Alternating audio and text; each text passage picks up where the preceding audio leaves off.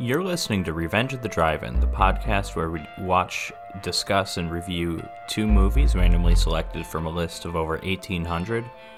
This time, our two movies are Viva Las Vegas, the Elvis Presley and Margaret musical comedy, as well as Deathstalker, the American Argentine Roger Corman produced sword and sorcery epic film.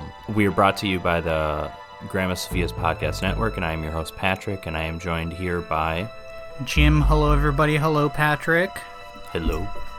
A couple interesting movies to talk about. This is our second Elvis film. This is our first Roger Corman movie in a while. I think this is our first sword and sorcery film that we've covered. Yes, yes, it is. Which is interesting. I've got a few things to say about it because I'm think... fascinated by that genre. I mean, I haven't seen a lot of it, but you'd think sword, sorcery, wizards, you know, some barbarians, some sword fights, and you'd think like, okay, that's a child friendly genre.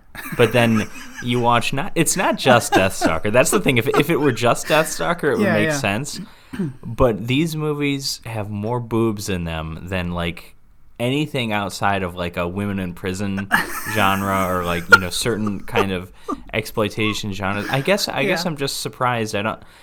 I'm I'm surprised that the low budget sword and sorcery movies are always as exploitive as they are. That's kind of fascinating to me. Well, you know, I mean, what would you classify something like Game of Thrones as? Because I don't think it's high fantasy. I would classify it more as like a sword and sorcery sort of thing. I I would say that's high fantasy. It's more in line with Lord of the Rings, I think, than it would be with Deathstalker. I mean, you're probably right. There's just way too many tits and Well, it's because it's Graphic HBO. violence. Yeah, HBO so. can't do a show without that stuff. yeah, that's true. They just they just can't. It's not in the cards.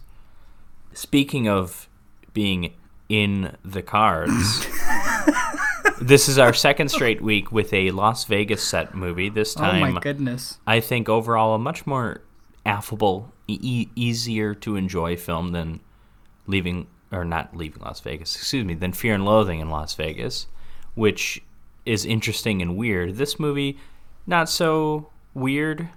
Maybe not even that interesting, but it's pretty enjoyable.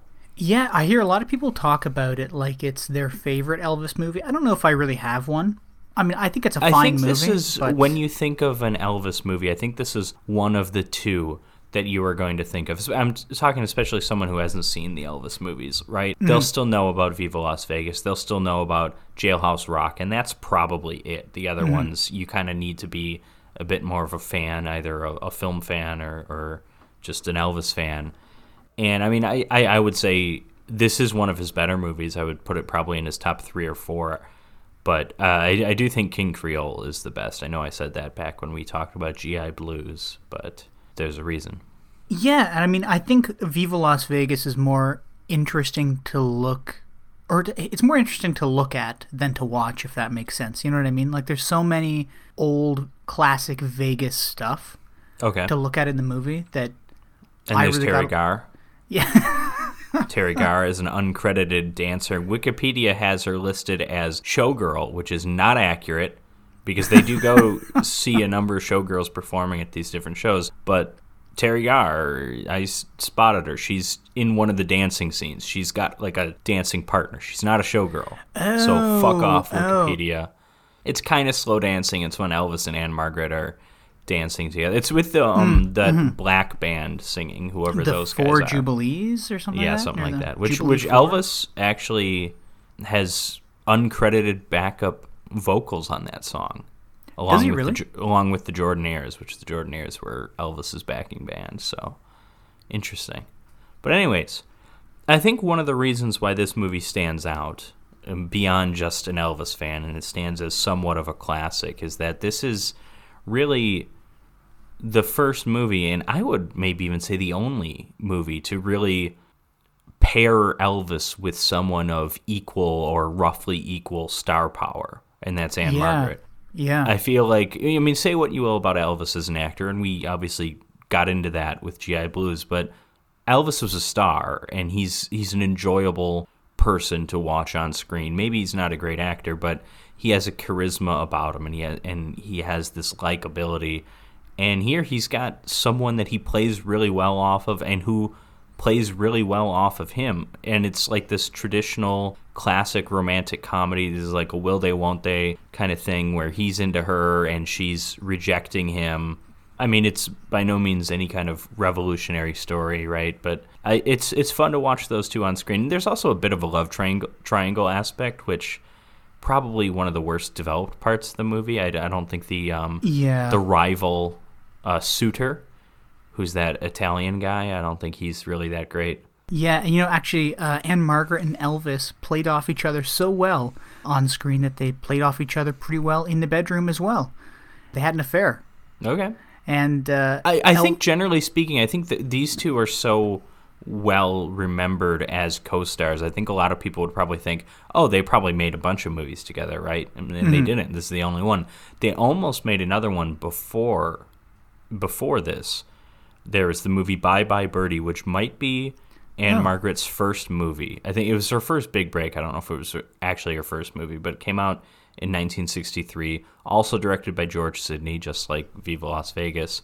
It's kind of like um, the whole the plot to that. It, that's a pretty fun movie, but that's um, Ann-Margret is a high school student, and there's like a rock star who is coming to perform at their high school at like a um I think like a Dick Clark kind of um, one of those shows or whatever.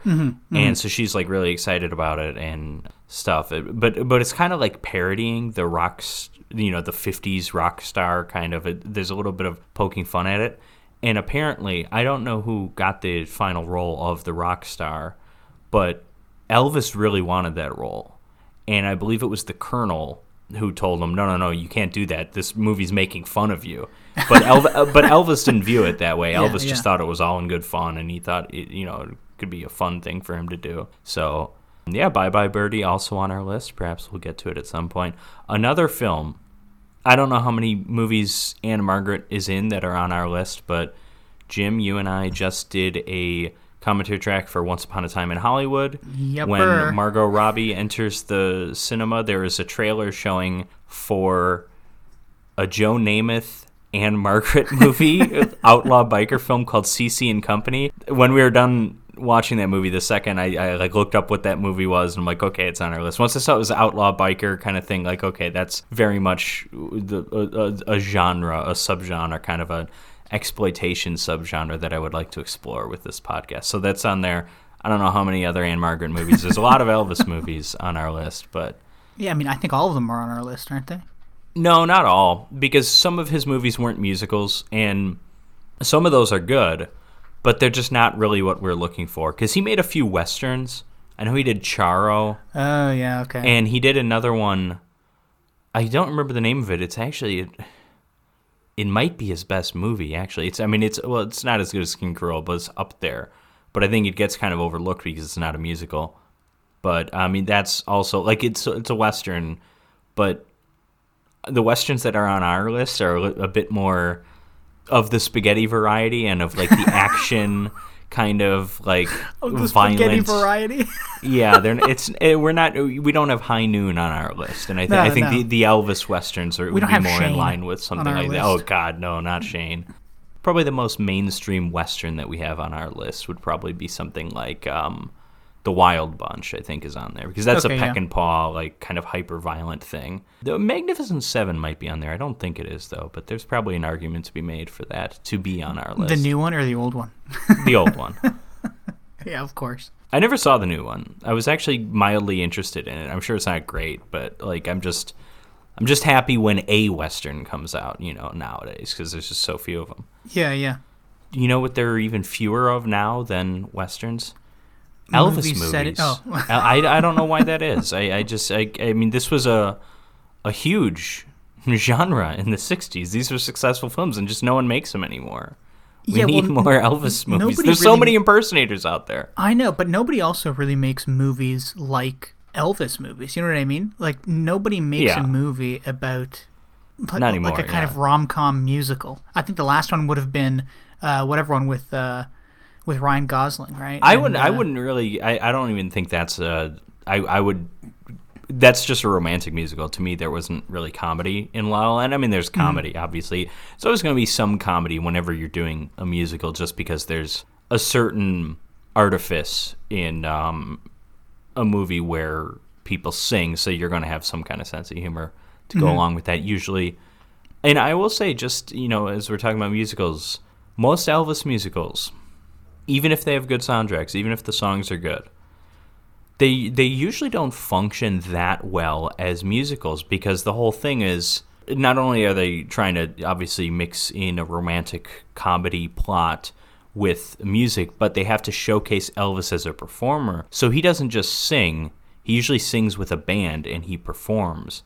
And I will say, I think this movie functions better than most of his um, comedy musicals as as a musical because I think there's a lot a lot of Elvis movies. He's he's trying to be a rock star. He's trying to be a singer. Here, he just happens to sing. It's not really that important, and he, he can Yeah. break into song, and he, Yeah. and yeah, he'll carry a guitar around, but that's not all that important. The point is that he's just singing.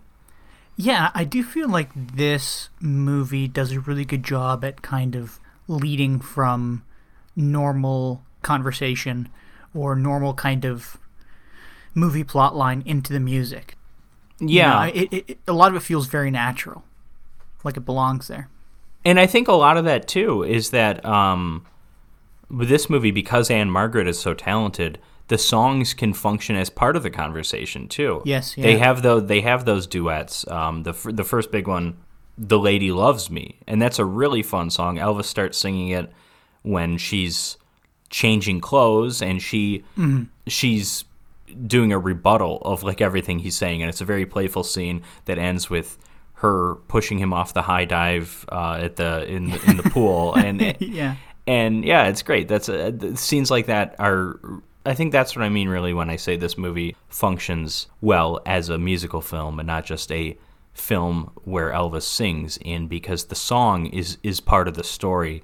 You didn't have that with GI Blues. You had Elvis's kind of music career as part of the story, but the songs never mattered. The content of the songs never really mattered. He just he just sang, and that was kind of the deal. Whereas here, Yeah. it's a little different, at least with some of the songs.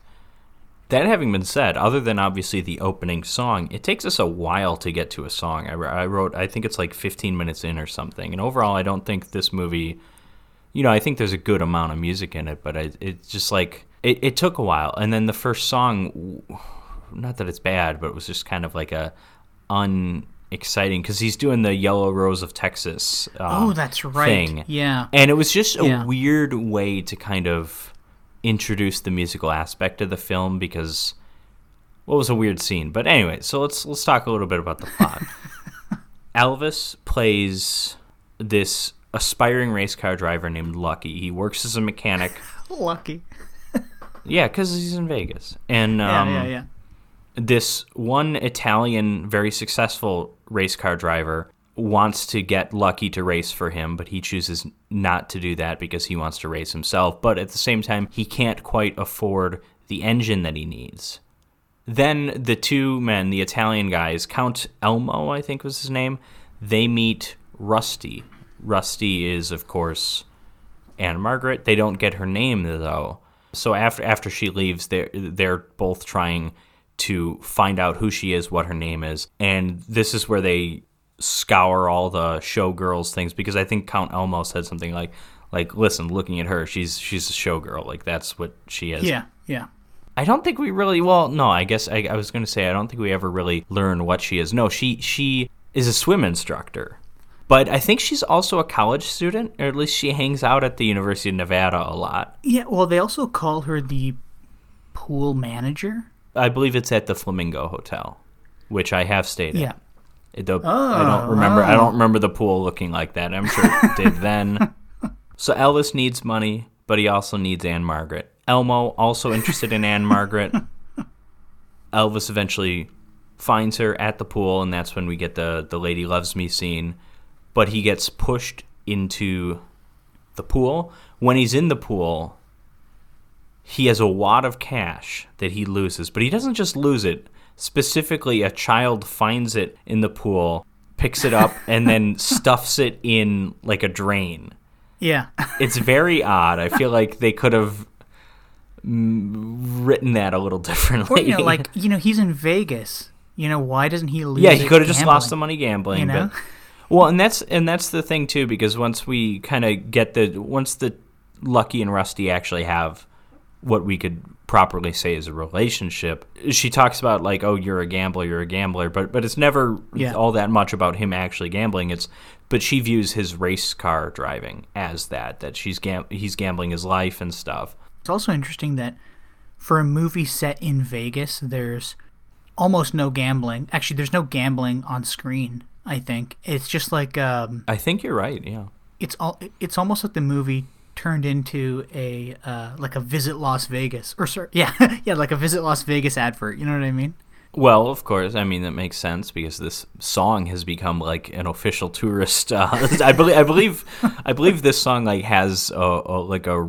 I don't know if it's like the official state song or the official city song, but this this song has definitely been adopted by the um by the Las Vegas Tourist Board. But a lot of that too is we have the um the first date montage mm-hmm. which is the longest first date in human history uh, because they because they do 45 different things. What are all the things they do? They go water skiing in lake mead which looks amazing looks so beautiful. It does, yeah. they're flying in a helicopter over it before mm-hmm. and then they're like oh it's lake mead that looks neat. That'd be a cool place to ski. And they go to like a little western theme park thing Yeah, and Ann-Margret pretends to shoot Elvis uh, in her very sexy kind of Dallas Cowboys cheerleader outfit thing. That was kind of Debbie neat. does demons. Debbie does, yeah, Debbie does something, and um, let's yeah, and oh, they they do the motorcycle driving, which I think that's at the airport. That looked like an airport. That's what me. that looks like. Yeah. Yeah, but uh, I agree with you. Not a whole lot of, or again, probably maybe not any gambling, but a lot of Las Vegas is just a cool place type stuff. We uh, we see the lights, we see the hotels, if not the casinos as much. We see a little bit of the the shows being offered by you know in the showgirl kind of Yeah. thing, and then we see a little bit of the natural beauty of the um, the Las Vegas desert and stuff like that. Which, as a big fan of deserts, a big fan of Western films, you know, I always appreciate that. I really liked when uh, I think it was after their first date when they're hanging up their uh, their swimsuits. It's definitely a set, but the way they had the background lit and painted in that kind of like night desert sky, in, in, like Yeah. in the in the sun is setting, you have that kind of beautiful purple and orange on the horizon. I just dug that. I was like, this is Okay. great. If the whole movie could look like this, that'd be perfect. It's just a very colorful movie, and I mean, it makes sense that it would be right because we've Yeah, got sure. all the the neon lights of Vegas stuff, the the nightclub life of Vegas, which is nothing like nightclubs are in Vegas now. That's to the film's benefit because because you can actually hear things, um, un- unlike the actual clubs that pure and all that crap. Yeah, and then we we do see we see a little bit of the downtown, mostly just in the opening scene. Most of the most of the Vegas stuff, I guess, is in the strip because they're in the Flamingo a lot, but you don't see that much of the strip. Mm-hmm. And first of all, like the strip, as as like a phenomenon. I don't I don't want to say it it wasn't around back in 64, but it certainly wasn't what it is now. It's rather than there being dozens and dozens of big hotels and casinos, you know, it was five or six. You know, it was the Yeah. Sahara was there, maybe maybe the Riviera, Caesar's Palace for sure, the Flamingo, and maybe like one or two that aren't there anymore, one or two others. But you know, there's no MGM Grand, there's no Luxor, there's no Mandalay Bay. Now, as somebody who has been to Vegas several times, Patrick, what would you say is your favorite thing to do? I have kind of a different perspective of Vegas because I have gone, stayed at the hotels and stuff, but also when my brother lived there, he lived kind of just outside the city, like not too far from the strip. And I remember just like enjoying just going out for walks at this like uh, public park that was near his place that was um, unlike public parks anywhere near where I've lived it's because it's just a freaking desert you just like walk out there and, and it's so neat and you see these like lizards and stuff and like so I like that stuff yeah, I mean, there, there's a lot. Of, I've seen a lot of good shows. So Jersey Boys. I saw this like Rat Pack tribute thing. Cause, What about Criss you know, Angel? Was he there? I saw, I saw Britney. I saw Britney Spears. Oh, that's nice. Yeah. Yeah, you know, um, well, the, well, I guess it was while she was being enslaved by her father. I had no idea at oh the my time. god. She's got a tell-all book coming out, everybody. So keep your eyes open for it.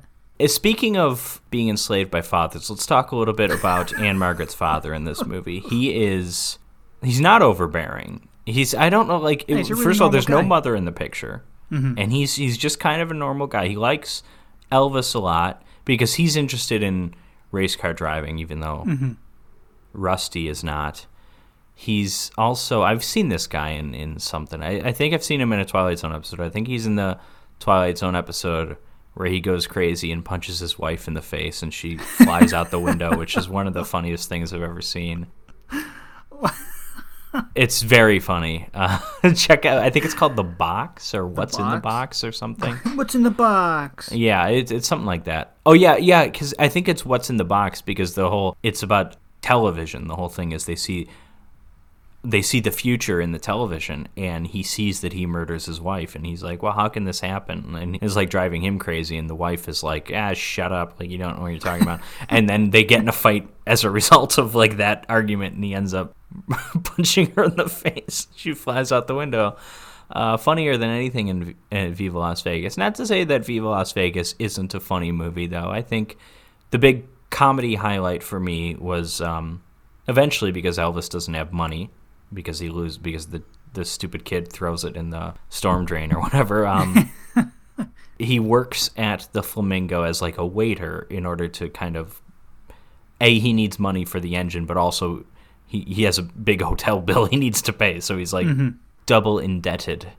But there's a scene where Elmo, Count Elmo, takes Rusty out on a date, but they don't go out. They instead go to his hotel room, which is a bad idea because who who's their waiter? But of course, Elvis. And this is The this is a fun scene. klutz.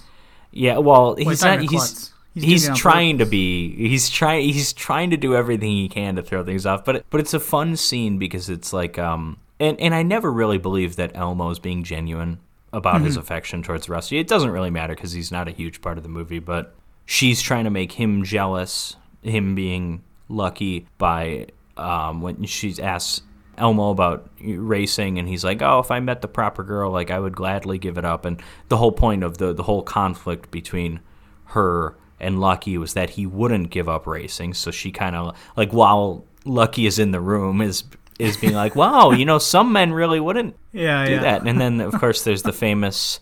Very sexually suggestive moment in which Elvis pops the champagne bottle and it overflows, Yeah. which makes for an excellent GIF. it does. It does. Yeah. But overall, just a fun scene. Elvis is just like, it's not kind of a normal comedic timing, but he's so genuinely a dick in that scene. Yeah. And we understand why he's being a dick. It's because he's trying to kind of sabotage the date. But it's just so funny to me because he's he's like serving them food and he's like, ah, you don't want that. It's too cold. And so he just takes it away immediately. yeah. Yeah. Yeah. Or what do you say about the catfish? He's like the catfish is looking a little hairy around the edges.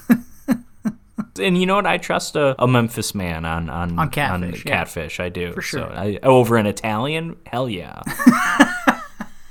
Uh, you know, I say the the I'm I never really buy Elmo's authenticity towards Rusty. I mean, e- even more so, I, Rusty's not really into him, and we see that later Mm-hmm. after Elvis has been kicked out.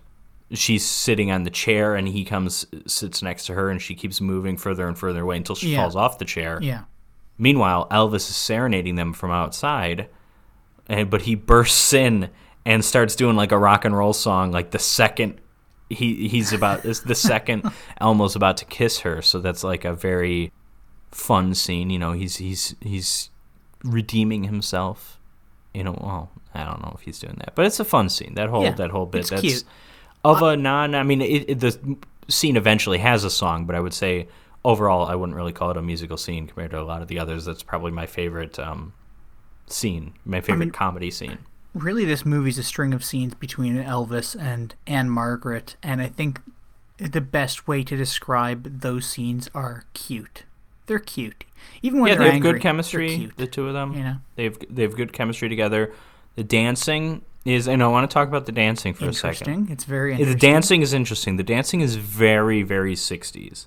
It's Yeah. very 60s. if you think of like um, Beatlemania era, or if you see see like a video of like a an old like swinging 60s England like go-go dancer kind of thing. It's yeah. very like that. Ann-Margret is a good dancer, but the dancing has aged poorly.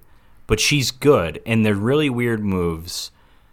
But I want to highlight the dancing here. So, in the scene where she dances, this is before Elvis.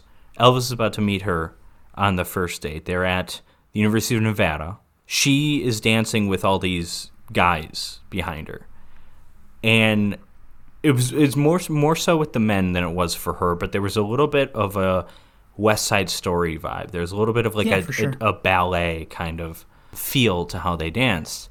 And I happened to find out that the dance choreographer of this movie was David Winters. Mm-hmm. That name will likely come up in the future in this podcast. It hasn't come up yet, but David Winters was in West Side Story. He played Arab, who I think is the short, dark-haired Jet. Um, so he was obviously like a professional dancer, but he eventually had a career in Hollywood as a dance choreographer. But I believe this is the first movie he was dance choreographer for. But years later, decades later, he started a film company. I, th- I think was- uh, he started like a producer partnership with David A. Prior of Killer Workout Really? fame, and the two of them No. produced. I mean, David Prior was usually the director. Winters was usually the producer. But together they made a bunch of terrible schlock movies in like the late '80s, early '90s. So we'll probably get some more um, David Winters movies. I know. I know they did. Um, or I, actually, I don't think Prior was involved in this one, but David Winters produced Space Mutiny, which is a movie featured on Mystery Science Theater 3000. Yeah, so that's David Winters. I believe he passed away a few years ago, like recently. That's when I first kind of heard about him. I mean, I had come across the name before, kind of unwittingly, when he was like a producer on some bad movies that I saw. But I'm like, oh, this guy had a very interesting life and career. Like he's in West Side Story, he's in the greatest musical film of all time, and to go from that to Space Mutiny and David A. Prior is kind of interesting. Oh yeah, for sure. And I will say I read. Uh, hold on, I gotta move around my mic here. Sorry, audience. I read uh, a brief little article where they took a snippet of an interview from him, and he said that Ann-Margret was so naturally talented that he barely had to do any work with her. I think she selected him as the dance choreographer. I think may, it, it's Oh, yeah, possible okay. maybe he had a role in Bye Bye Birdie, but I think she knew of him and, and maybe they hadn't worked before. But she's like, "Eh, let's get this guy and and yeah, I mean, again, Ann-Margret, the dancing is good. It's just like watching it now. It's weird. It's dancing that's 100% Yeah. not in style, but it's Yeah. good dancing. It, I mean, it is. Well, speaking of dancing, though, let's talk about Elvis's dancing because most of it is bad. I would say. Yeah. And especially like when he does his kind of like Elvis shuffle, he just looks like he's seizing. You know what I mean? like I want to put like a leather wallet in his mouth. I think that's a bit extreme, but I will say, and this is partially the dancing, it's more so the wardrobe, a little bit of the hair. this is some of the least cool Elvis has looked in film. I mean, I know Yeah. he he's in a suit, it's Vegas, like there's a coolness there.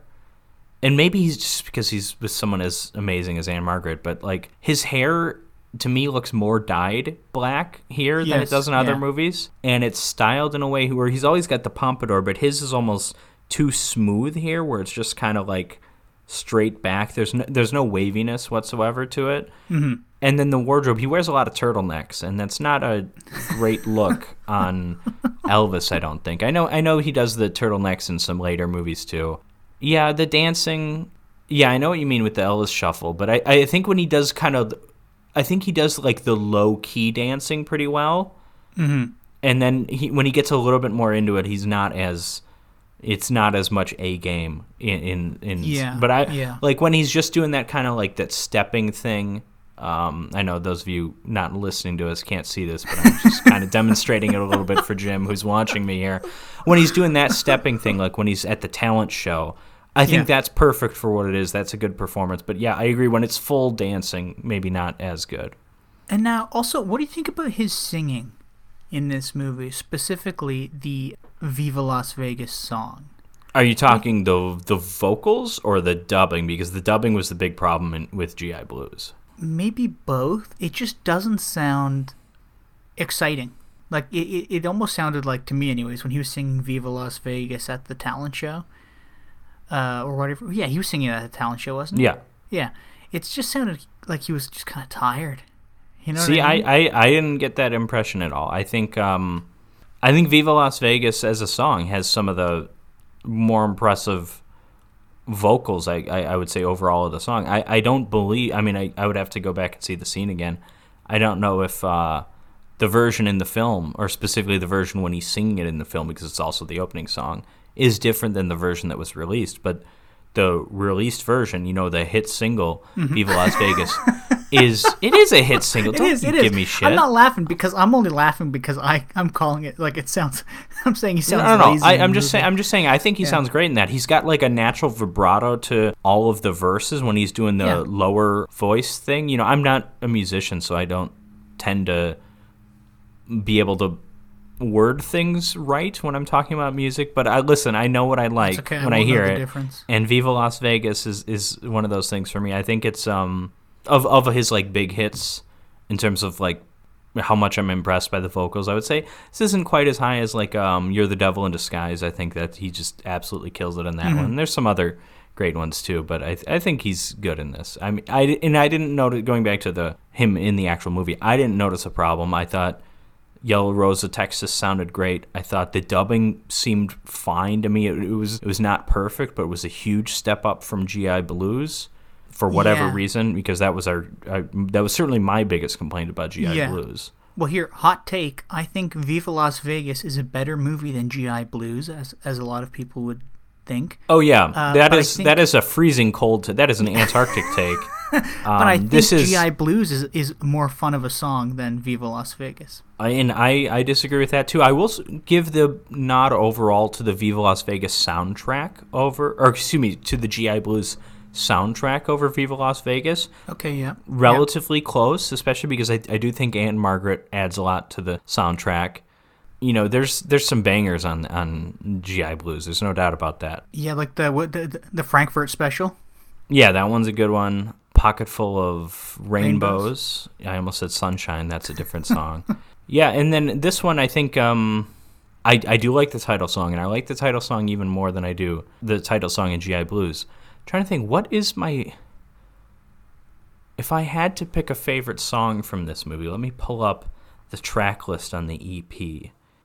I think I'm going "Come On Everybody." Ooh, That's the one he sings at UNLV on stage with the dancers to Ann-Margret at, the start of the first date. That one might be my favorite.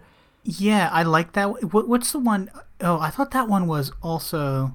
Maybe I'm confused. Which one is? Give me a second. I'm looking it up right now. Is what did I say? Oh, that one. Yeah, that no, he sings that. That's the Teri Garr scene. That's the that's the dance club where Teri Garr is is an extra in that scene. Because that um he sings that after again that black group, which now that I've got the EP pulled up, I can find the proper name for them. the Four Jubilee, I think, or the Um, Okay, Jubilee yeah. Four? So after they're done doing their song, Jubilee and after Four. he dances, he gets on stage and sings "What Did I Say," which becomes a dance. And listen, I mean, you can go ahead and pick that as the best song from the movie. You're not wrong, but it's because it's one of the best songs of the 1950s, one of the Ray best songs ever. song. But it's a Ray Charles song, like so. I don't think of it. I, it's good, and it's a good rendition. It's not as good as the Ray Charles version, or even the Chris Farley, Brian Dennehy version, perhaps, in Tommy Boy. Um, but it's a good I, song. I do like "Come On Everybody." That, that Come on, everybody's a lot of fun. That's a fun scene too. Yeah, We don't hear much of it in the song, and in fact, I'm looking at the EP. The EP says it's three minutes and 27 seconds. We probably only hear about 30 seconds of it. But today, tomorrow, and forever, which is the song he plays at Ann-Margret's house, when at first he's going to drop her off, they they agree to kind of continue the date, and he just hits a few notes on the piano and he starts singing that song.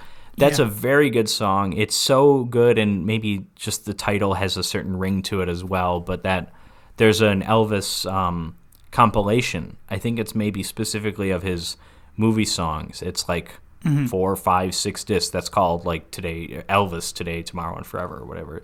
So I think that's a very good song, but we don't get a whole lot of it in this movie. As for choreography with songs, I think "The Lady Loves Me" might. Oh yeah. And that's not one. and that's not dance choreography. That's just that's blocking. That's Yes, um yeah. just the two of them because they're walking around. He's got the guitar. Well, she starts changing clothes later on. She's you know got the towel and eventually throws him off the high dive. Yeah, that's a very good. That's probably my favorite. I don't think it's my favorite song, but for how it functions in the movie, I think it's the most enjoyable musical number. What you're not saying? Wait, you're saying Elvis pretending to be a Texan and shooting guns off in a club? I don't really have an issue with that scene. It's a little weird. Not really a great first musical number. If that shows up in the middle of the movie, I think that works better. That's kind Yeah. of the weird, like I said, it's kind of a weird way to introduce the musical aspect of the movie, but it's not bad. I don't have anything against it. It's just not that great. Before we get to the race at the end, we got to cover a couple more things. So there's one, and this one, this is like one of those like, am I going crazy moments? I'm looking at the EP.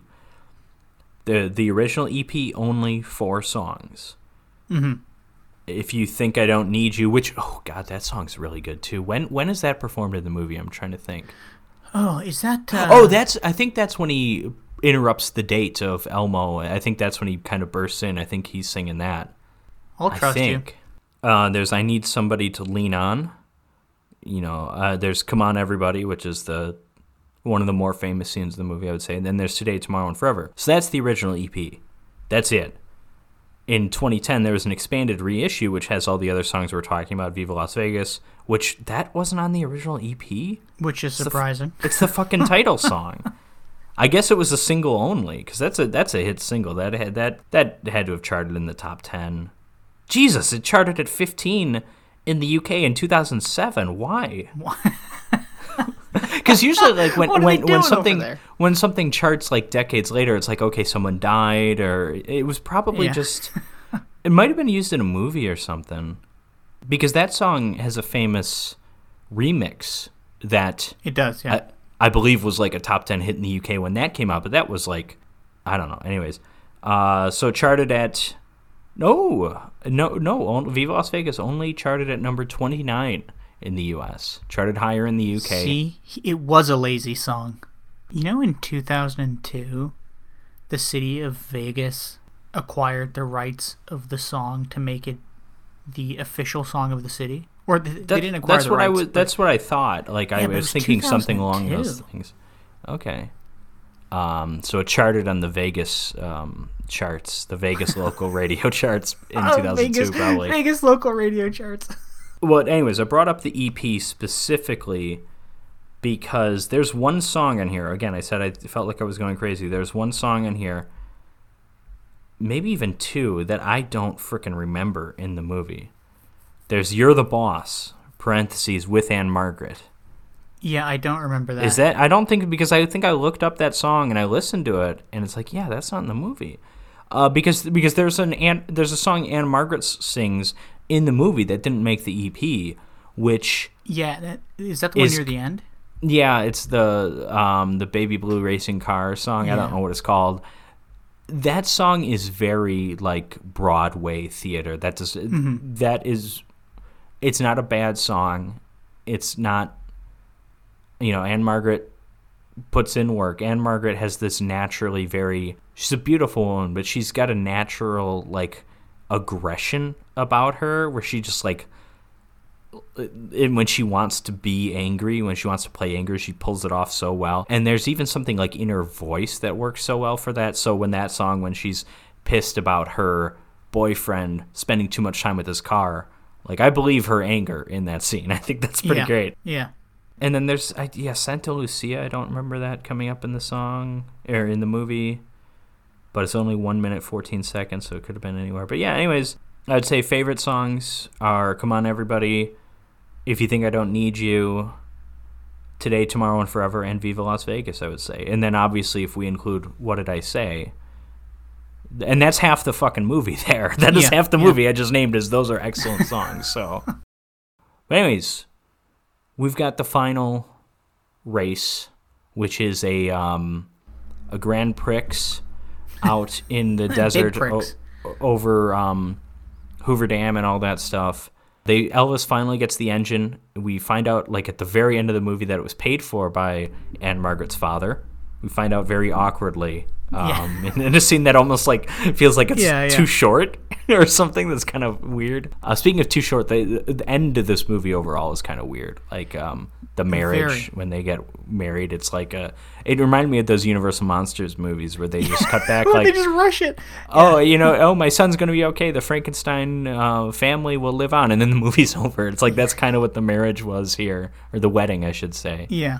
Maybe it's symbolic of, of the um, average length of marriages that are wed in the city of Las Vegas, though. Did you know, Jim, that the state of Nevada has the lowest divorce rate in the entire United States? Really? I. because Really? everyone gets because everyone who gets married there gets gets married when they're on oh. vacation. They just get divorced in other states. That's oh, why. Oh, that makes sense. No one gets divorced in Nevada. Hey. no one. So that that's a little interesting factoid that I, I kind of like throwing out there. It's like uh, okay. Anyways, the race.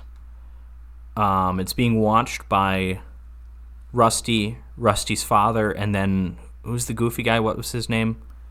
Lucky's mechanic friend.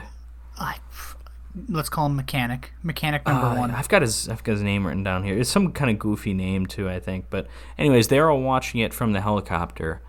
And first of all, I would just like to say the goofy the goofy mechanic friend, miscast. Mm-hmm. That guy needs to be a lot younger.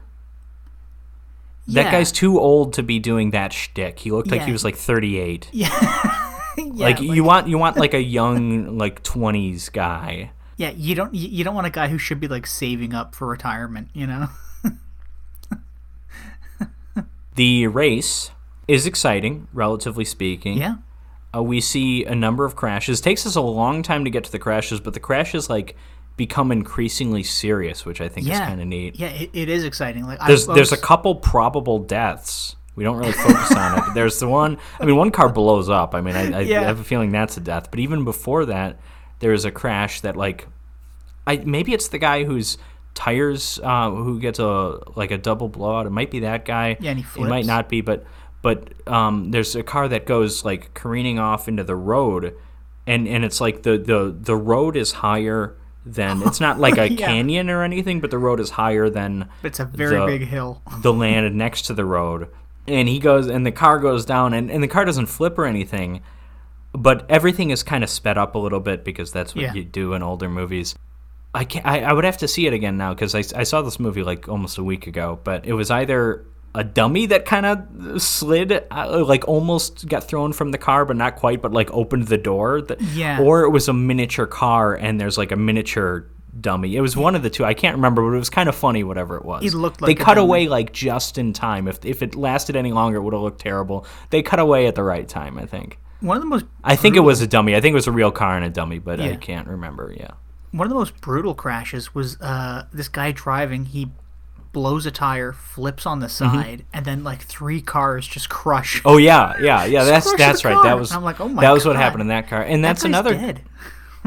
that's a that's a good moment too because that's um Elvis we we're seeing that that Rusty or excuse me that Lucky he should be Rusty because he's the mechanic Yeah, he should be.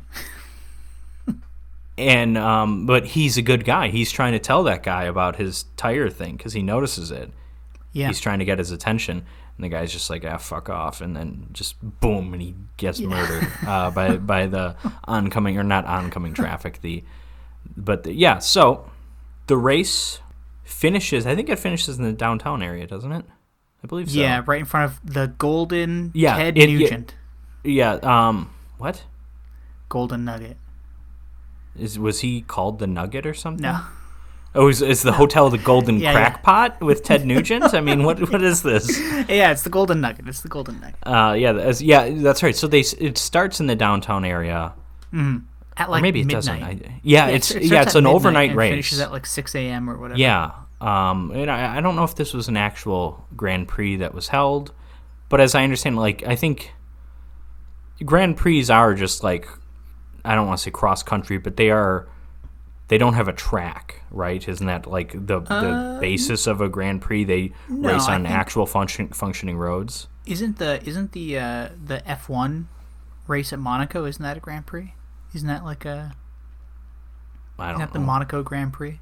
I don't know. I don't, I don't know much about car racing. I'll be honest. All right. Yeah. Well, anyways, Elvis wins, and then in the hel- helicopter, Elvis's goofy friend says like, "Hey, hey, Ann-Margret's dad, you you really got a lot on your investment for getting that engine," and then he he tries to like get him to, to shut Yeah. up, and then Ann-Margret just goes. And then oh, and then she kind of like oh okay I'm okay with this because because the whole thing was like she doesn't want the but yeah uh, and then they get married in, in a scene that's about four seconds long, and then that's pretty much the end of the movie. Yeah, yeah. Um, Jim, what did you think of Viva Las Vegas? I know you had seen this movie before, I as had, have I, of course. I've seen this movie a number of times. This is probably, of all the Elvis movies, probably the one I've seen the most, even though it's not necessarily my favorite. It's up there, though. But, Jim, what did you think? Uh, you know, I the first time I saw this, or at least the first couple times I saw this, I was a kid or like in my early teens, and I remember Okay. liking it a lot more. Now I don't know. I just find it a little boring. It, it, it doesn't. It doesn't have pacing issues. It doesn't feel slow, but Right. it, it's just like a little boring, I guess. Even something like GI Blues, the only other Elvis movie we've done on this podcast so far, I think I en- I think I enjoyed more than Viva Las Vegas because there was just more stuff going on. Like Elvis was attacking a baby in that one. Well, yeah, but that exciting. scene went on for so long, though. that that I mean, you talk about pacing issues. The last twenty minutes of that movie are just Elvis yelling at a baby. That's awful. Elvis abusing a child. Yeah. But I don't know. Um, I don't really know what to think. It's a fine movie. I just didn't vibe with it. I guess. All right. It was just a little boring for me. What about you? I think this is what I'm looking for in an Elvis movie. Yeah. This movie puts me in a good mood. And I think on the low bar of what Elvis movies are setting out to do, I think that's obviously the main thing they're going for. And then, you know, it's it puts a smile on my face. There's there's fun dancing. There's fun weird 60s um like uh Shimmy dancing. yeah, there's yeah, I don't know what to do. I, I'm sure there's like a there's there's like a there's a little bit of the twist, but there's variations of it, and Ann-Margret does a lot of like uh up and over like windmill kind Yeah. of moves with her arms, Yeah. wh- which where she's swinging her hips while she does that. Um, She's great. Yeah. she's she's fantastic in that. She's fantastic in the um uh but yeah, and, and I mean it's there's a lot of good songs. There's Elvis and Elvis and Ann-Margret, their chemistry fantastic. There's Ann-Margret who's one of the most beautiful women ever and she's a good singer, a good reasonably good actress. She's genuinely talented. She's a genuinely talented performer, yes. And then the race car scene, a little weird. It, I always thought it was kind of weird. I think when I was younger, I was disappointed by the climax because race car and then immediately to the wedding. You you think we need mm-hmm. one more song at the end? I think ideally, Yeah. but I do kind of appreciate the variety too. That it th- we get these we get songs in these different scenarios. We get a back and forth kind of flirting romantic song. We get songs that are really just for dancing and for showing off Elvis's voice and Ann-Margret's dancing. We get songs that are to show how pissed off Ann-Margret is while she prepares dinner for her father. And then there's a race car scene. It's like, oh yeah, this is completely different. I'm getting a, I'm gonna have a different reaction to this than I had to all the other scenes. So I, I kind of like that. I it just throws a lot at you, and I think most of it works, in my opinion. Yeah, and again, like I, I- I agree with you. I think most of it works, if not all of it. It just felt slow, but not again, not in the pacing sense. But also, you're right about it being like a feel-good movie. I think it starts a little slow, and again, going back to it, it takes us 15 or so minutes to get you get the first on-screen Elvis singing. I think Yeah, the okay, yeah. scene where they're going from showgirl thing to showgirl thing, looking for, I think that scene just kind of it's like get on with it. I, I get it, I get it. Yeah, Um, but that that's just I, th- I think it starts slow, but I think after that I, I, I don't have any complaints about that kind of uh, the movie moving slow or anything. No, and again, the interplay between uh, Elvis and Ann-Margret really do, or really does make the movie, Mm-hmm. and it genuinely makes it enjoyable to watch, and like you said, a feel-good movie. But And though overall, I, I don't think the love triangle was very well done. Mm-hmm. The one of the best scenes of Elvis and Ann-Margret as performers is the scene where Elvis is third wheel. Like that's Yeah. just a very funny Yeah, it's scene, great. and It's it's overall the love triangle really almost not really well developed. But yeah, Viva Las Vegas is great. I, it sounds like I enjoyed it a lot more than you did, and that's fine. Yeah, it's a even though fine just movie. just That's accept that you're wrong, and, and okay, that's on. fine. I'll accept it. Well, speaking speaking of movies that uh, I don't even really know how to describe this next movie other than I love it.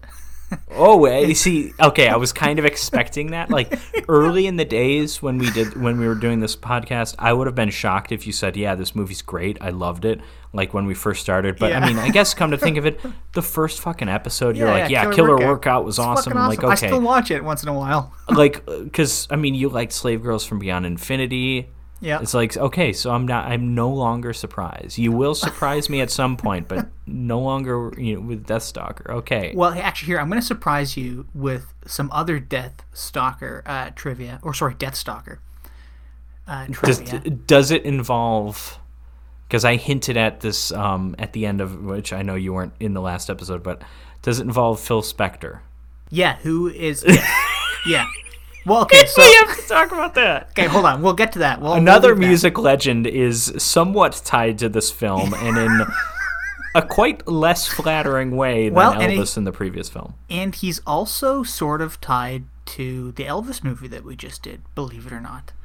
Um, Okay, Well, fuck it. Let's start. Let's start with it. Let's start. Let's with start. Let's, let's pull So- off the band aid. Yeah, with uh, with Phil yeah. Spector, who who it, for those listening who don't know, maybe the most iconic, the most legendary music producer, certainly in American music. I mean, all the major girl groups of like the early '60s, the, you know, the Mm-hmm. um, the Paris Sisters, the I don't think he did the Supremes, but like all that stuff, and then eventually even had some role with like late Beatles. I think he was on. I think he was involved with like the Let It Be album, but but just a monumental figure in music. But he but he's a behind the scenes person, so a lot of people likely don't know about him. But yeah, anyways, take her away, Jim. I'm sorry. So, a very beautiful actress with uh, very large assets. Uh, very Two big- great personalities, yeah, two outstanding two personalities on that woman. Yeah. Uh, named uh, Christ, what's her name? Lana. Lana whatever. Clarkson. Thank you, Lana Jean Clarkson. She plays K- K- Kyra. Kara. In the movie, the, Kai, Kyra, but they did they do it's K A I, but they do say Kai. I remember the first syllable, so yeah. anyways, their character names don't matter. Anyways, she was a model. Death Stalker matters because that's a character name. You'd think that's a nickname. That is a character That's name. the guy's name. But yeah, she was a model uh, stroke actress. And she was in a lot, like a lot of these uh, sword and sorcery films, and uh, in some kind Yeah, she might like, be in like Phoenix the Warrior. I think she's in a couple other ones that she's I've in seen. I some kind of like erotic movies, not like porn, but like things Well, bordering that's soft. kind of how I would like describe this. this. movie. I mean, Yeah, this exactly. Is a little, Well, I I would, a- this isn't a soft core film, but there's a lot of nudity here. Well, I have, I have a story about this movie too, how I was first introduced to it. But uh, she was infamously murdered by her husband, Phil Spector, in 2003. I think he shot her dead. And uh, he, in the early 1960s, was working with Leiber and Stroller. I believe that's it. No, sorry, Leiber and Stahl- Stoller. Stoller. Stoller. Stoller. Yeah. So who and- wrote like all the big, oh, not all, but a lot of the early big Elvis songs. Yeah, and Very who- famous songwriting duo. Yeah, and exactly who they were Jailhouse They were Rock, all Heart- over Elvis. Heartbreak Hotel, all that stuff. Yeah, and then I think they were still kind of doing little jobs here and there in the early 60s for various labels, including Oh yeah, I believe it. What was Elvis tied to in the early 60s? Was it. I'm I'm always bad with the label stuff. Anyways, yeah. Yeah, so Phil Spector was working with them. Uh, he was apprenticing under them, and he may or may not have had a hand in some Elvis stuff. And then he shot his wife dead, like, like 40 years later. Yeah, yeah. I remember the the first time I came across that um, story. I was in, I guess it was junior high. I was in some class, and we were doing like a some kind of current events project, and we had to do like news. It was it was the, during the it must have been during the 2004 presidential election. Um, so I was probably in what like fifth or sixth grade, and um, we were there's some like current events like how are you following the like com- gather a bunch of stories about like in, fr- from Yeah. a certain angle on the political thing. So it's like I, I remember I think I ended up talking about like cele- or gathering stories on like celebrity endorsements. So that's like Bruce Springsteen performed at a John Kerry benefit or something like that. And I remember just like I never heard of Phil Spector. I did not know he was significant, obviously, but it, on mm-hmm. on one of these newspapers where I found, I think it was the Bruce Springsteen story, there is a picture of Phil Spector on trial, and Phil Spector at this Oh, no. time was the funniest fucking looking person because he had the, the like sideshow bob hair, Yes, and yeah. he just looked so terrible. And I'm like looking at him, I'm like, oh, that guy's a murderer. Like, why is he even on trial? We, he's guilty. Look at him. He's definitely a murderer. And um, it was like years later, I, I like kept hearing the name Phil Spector, Phil Spector, because like um, and then I'm just like, wait a second, that name rings a bell. And then I found out that this guy that who I like came across just randomly is like a legendary music producer. And then it's like, oh, but then it's like, it felt like for a while I was the only one that knew he had murdered people because I feel like when people talk about Phil Spector, they bury the lead. yeah. Like I feel like everyone knows he murdered someone, but they, they really don't talk about it. And they talk about like, oh, he's super important. You know, everything Brian Wilson did on Pet Sounds, he was just trying to imitate Phil Spector. Yeah, but Phil Spector also. It's if we're talking about Brian Wilson, we're talking about people who wrote for the Beach Boys. Phil Spector had a lot more in common with uh, with Charles Manson than he did with Brian Wilson in a lot of ways, though. I mean, well, and you know, it's I feel funny- like even the Wikipedia page, like it's it's it's above the um. It mentions the murder like above the index, right? Mm-hmm. Like because you have like the however many paragraphs, and then you have like the index uh, during the different chapters of like biography or early Yeah. life works, whatever. It's it's above the index, but the above the index for him is like five or six paragraphs, and it's like way at the end, and it's like one sentence. I want to say it's like I, I would have moved this up a bit, but that's me. I don't he's know. first and foremost a murderer, and then you can talk about whatever else he did. That's my opinion. I don't know, man. The Ronettes were great.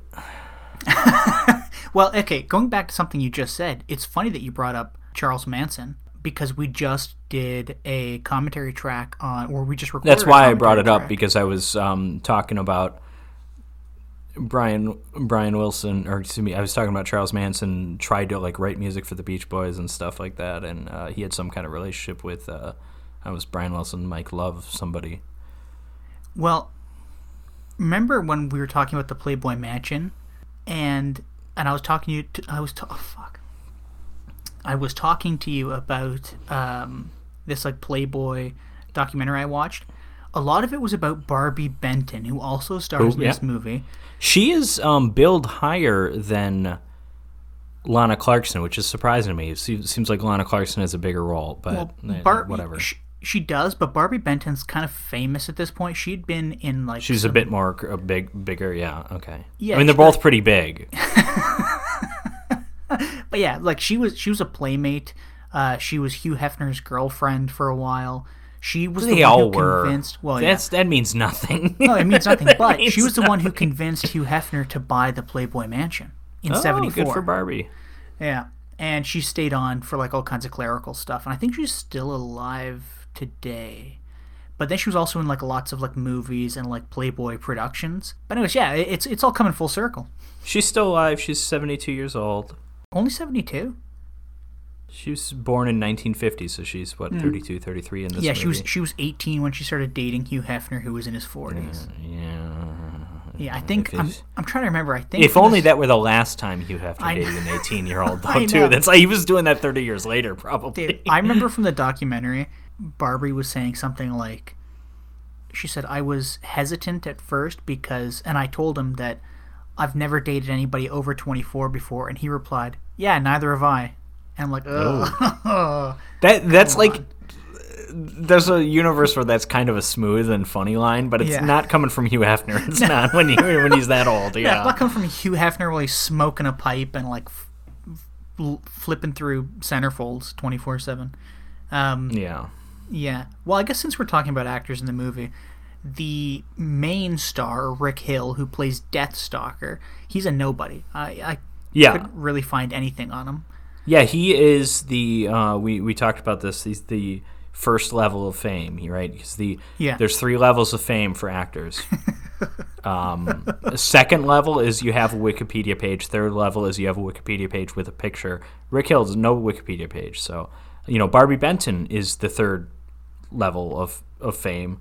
Mm-hmm. So is Lana Clarkson. So is Richard Brooker, Yes. who we have to talk about because I assume you know what where we've seen Richard Brooker before. Absolutely, Friday the Thirteenth Part Three as Mr. Jason Voorhees. Also, I want to I want to pitch something to you. Uh, We can no longer do this because Richard Brooker has passed away, and also he would you know he'd be too old now, even if he were alive. Mm-hmm. but I mean, because I'm used to seeing Richard Brooker with a hockey mask and monster makeup on, right? I didn't really Yeah. know what Richard Brooker looked like other than how you know, attractive and ripped he was. Yeah. other than well, I, I figured he was ripped because he's like a stuntman guy. You know, the Jason actors, they're not gonna cast Rick Moranis as Jason, right? yeah, they're gonna get someone who's built. Um, but looking at him in this movie, how did no one make like a Mick Jagger biopic with him in like I the know. early '80s or something, or like I a Rolling know. Stones movie, and he plays Mick Jagger? He's he's definitely taller and he's more built. But he has that Mick Jagger face. He's got like the big mouth and Yeah, everything. yeah, he just the really. I, I was really, and then he's English too, so he's got the accent naturally, obviously. But uh, yeah, I just huge missed opportunities. Martin Scorsese, you know, when you're busy making Raging Bull, you could have been making a Mick Jagger movie Yeah. with Richard Brooker of and with just Deathstalker as fame. and with just as much tits as Deathstalker. Yeah, I, yeah, I, it would probably it goes without saying, I suppose. Maybe not just as much, but there would be some there. There would definitely be And some, Bean. but yeah. So because this is a this is a rapey movie. This is uh, a lot of it- women tied up, a lot of women getting their clothes torn off, a lot of um, naked Yeah. mud wrestling, which I rather enjoyed. Um, Well, and that's funny. So this is how I got lot of introduced. to pig this movie. mask guy was weird. He, the beard, Yeah, he was he was interesting. the Uh, guard. yeah.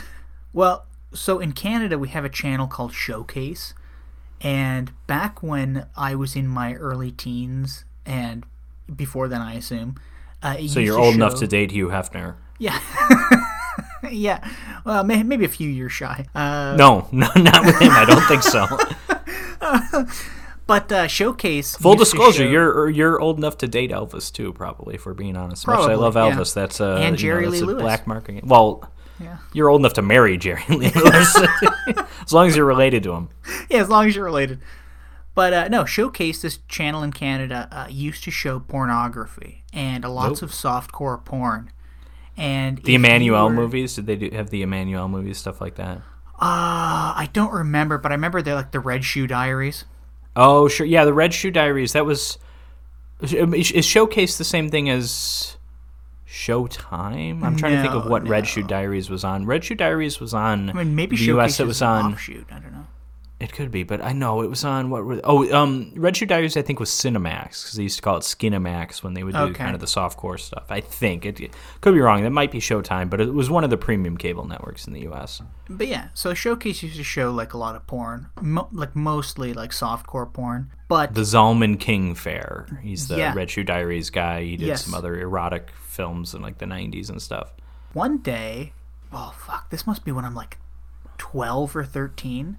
Uh, you know, waiting for that sweet time at night, you know, and uh, Deathstalker comes on, and it starts You just end the story there. Just- and my life was never the same. I My just, life I saw Deathstalker Yeah. at 12 Well, years old was- when I was, was- trying to watch porn. it was really interesting because Yeah. like, this is after you know this is well after I've seen Lord of the Rings, uh, so you know I love Lord Oh, of the okay. Rings, and it begins with like these these uh, I don't even know Goblins, trolls, trying to like rape a woman. you know, these, Yeah.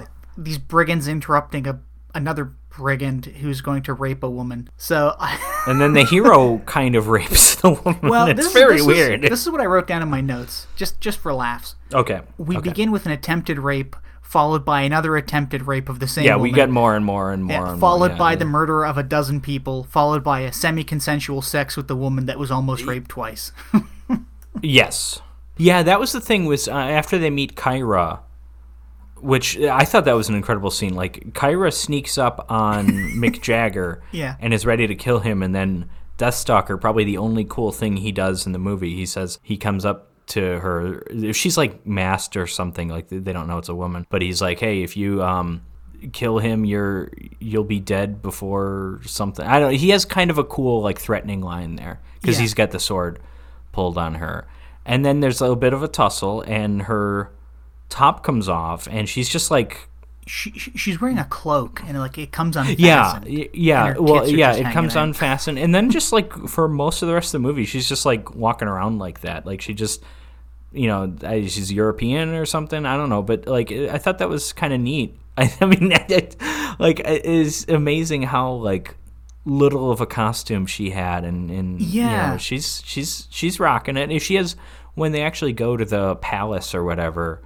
Which there's that's when they bring out Barbi Benton to potentially Mm-hmm. be raped and stuff, and there's a lot of nudity in that scene. There's the Yeah. um, that's the whole naked mud wrestling. that's the naked mud wrestling. That's the Gamorrean guard rips off someone's arm, which was pretty great. But that's that whole like she's got kind of like a bikini top thing there, but that's like that's like the first time you see her covered up the entire Yeah. movie, and that's it's like halfway Yeah, through the and, and even then, she's barely covered up. Yeah, it, yeah, it's a it's a modest co- well, not no, it's a modest cover up, but it's also not modest. It's modest in one sense, but not in Yeah. the in the religious sense, I guess. But Well, I mean, and- going back to the the semi consensual, you know, so once we meet Kyra, they talk to her for a bit, and she comes along with them on the journey, Yeah, and then just in the middle of the night, Deathstalker just kind of starts having sex with her. And she appears to be into it. Oh, yeah, that's the thing. It's it's at best it's semi consensual because she made no indication that this that she was is she even awake. Uh, Like she's not into this, but then like when it happens, she's like, okay, yeah, I can go along, I can go along with this, and it's like the Deathstalker's constantly writing that line of redefining consent, I guess. That's just right. That's that's Yeah, what that's well, what this it's- film does. It's interesting because Plus, he's got his former goblin troll thief friend who's not a goblin or a troll anymore. Now he's just Yeah. a thief who's like watching them, Yeah. which is really weird. Well, okay, let's back up for a second because it, this movie is really weird because it came out in, I mean, other than like all the rape and stuff, this movie is really weird because it came out at a point in time when sword and sorcery stuff was not like it was just becoming very popular with Conan, Conan, Conan, came out. Yeah, I was trying to think of like what was Yeah, it came out the in inspiration 82, for this because a lot of Corman movies are ripping off something, and then I'm like, oh, that's right, Conan. Conan. Yeah. Um, so that came out in Conan- 82 and 82, then yeah. sword and sorcery was big until the end of the decade.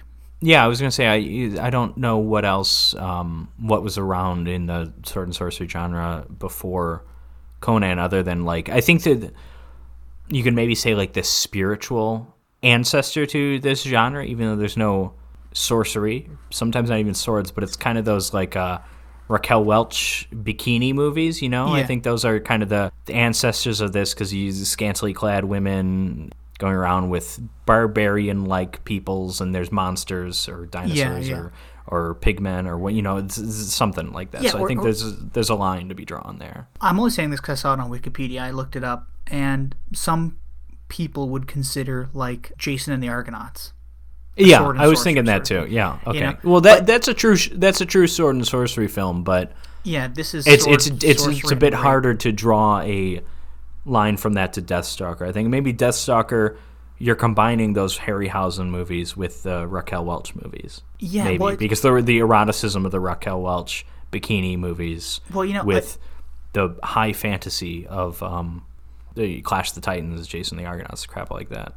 Well, getting back to this movie specifically, the plot is pretty lax, but the whole point of everything that we see is that Deathstalker, shortly after he kills all these people from the beginning, runs into this Right. old deposed king and he says, "Oh, I used to be the king of these lands, and I want my castle back." And Deathstalker essentially says, "Go fuck yourself. I'm not helping you." And the king goes, "But he has my daughter." And he is this evil magician Munkar, which is the Right. worst the worst name for a villain ever, and he looks like an idiot too. You said the names don't matter. Yeah, you're right. You're right. Sorry, it doesn't Deathstalker matter. matters, though. Deathstalker matters. yeah, that's one of the coolest. What's the name of his little goblin friend? Do you Oh, remember that uh, one? yeah, it's. Uh, I have it written down. It's. Give me. A Is he. Kang? Because there's a Kang in There the is a there is a. Kang, and that's Salmaron? Salmaron. That's it. Yeah. Is that the goblin guy? Yeah, that's Because he starts guy. as a goblin. He starts as a little goblin, and then Yeah. he becomes a, th- a, a rig because he was cursed to be a goblin. He's just a thief or whatever. But Yeah. Well, and that's the thing about this movie. So it starts out. we got John Carl Buechler cr- creatures again. By the way, I've We mentioned do. him a lot. He did uh, Ghoulies, Reanimator. We did a commentary track for Reanimator. And uh, when did I mention him most recently? What were we talking about? Oh, it was those Slave Girls from Beyond Infinity. They, he did like the robots and the aliens. Oh, that's that right. Yeah, yeah. So you're yeah. talking about how it was on a budget. Yeah, yeah. And uh, I think he did a good job here. I think though the, there's a lot of ru- rubberiness with the, the little monsters and the puppets, but he did a good job. It, it look, it, everything looks solid. Yeah, I mean, it, it all looks passable. Even all the sets look passable. You know, like you can tell they're working on a budget. You know, Yeah. And most of their budget went to paying women to get their to get their boobs out and finding big muscular dudes, uh, like fifty of them. But You, I don't, I don't know how much money went to um, getting women to take their boobs off. Obviously, they had to pay the actresses. I'm not saying they, I'm not saying they didn't, but Roger Corman back in the day. I'm thinking like the Slumber Party Massacre era, so that's like this time Uh-huh. period. He used to have this thing where, not that he would necessarily underpay actresses, but I'm sure he. What was that? They could kind of undersell, like, because he would um, basically make it a requirement for these types of movies, you know, something like Okay, this, yeah. or like a low budget slasher movie, that the woman has to be okay with nudity. So it's like if they're not, you know, fuck off. We're getting someone who is okay with that kind of thing.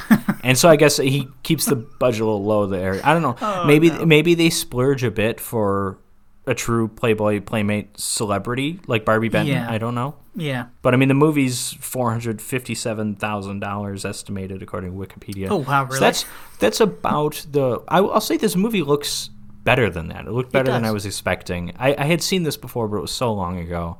Uh, Not when I was twelve. It wasn't that long ago. but And I've remembered Um, it ever since. The movie looks bigger than its budget, I think, because this is about the budget of like the first Friday the Thirteenth movie. And you look at that movie, and it's like that's shot in the woods. It's got like no sets or anything. Like this Mm-hmm. has sets. It has costumes. The costumes are, in Minimal. the case of the women, very minimal. But you know, you've got monster masks and stuff. Yeah, it's uh, the music. I think is it's a decent score. I love the score. I love that kind of uh, like all the horns. You know, I'm looking up who did the score, and oh, okay, that's why the budget was low. They got to underpay the Argentine people, I'm sure, because it's Oscar sure, yeah. Cardozo Ocampo. Yeah, so that guy Oh, probably didn't guy. get a whole lot of money. $50. because I'm assuming he's one of the Argentine people behind the scenes.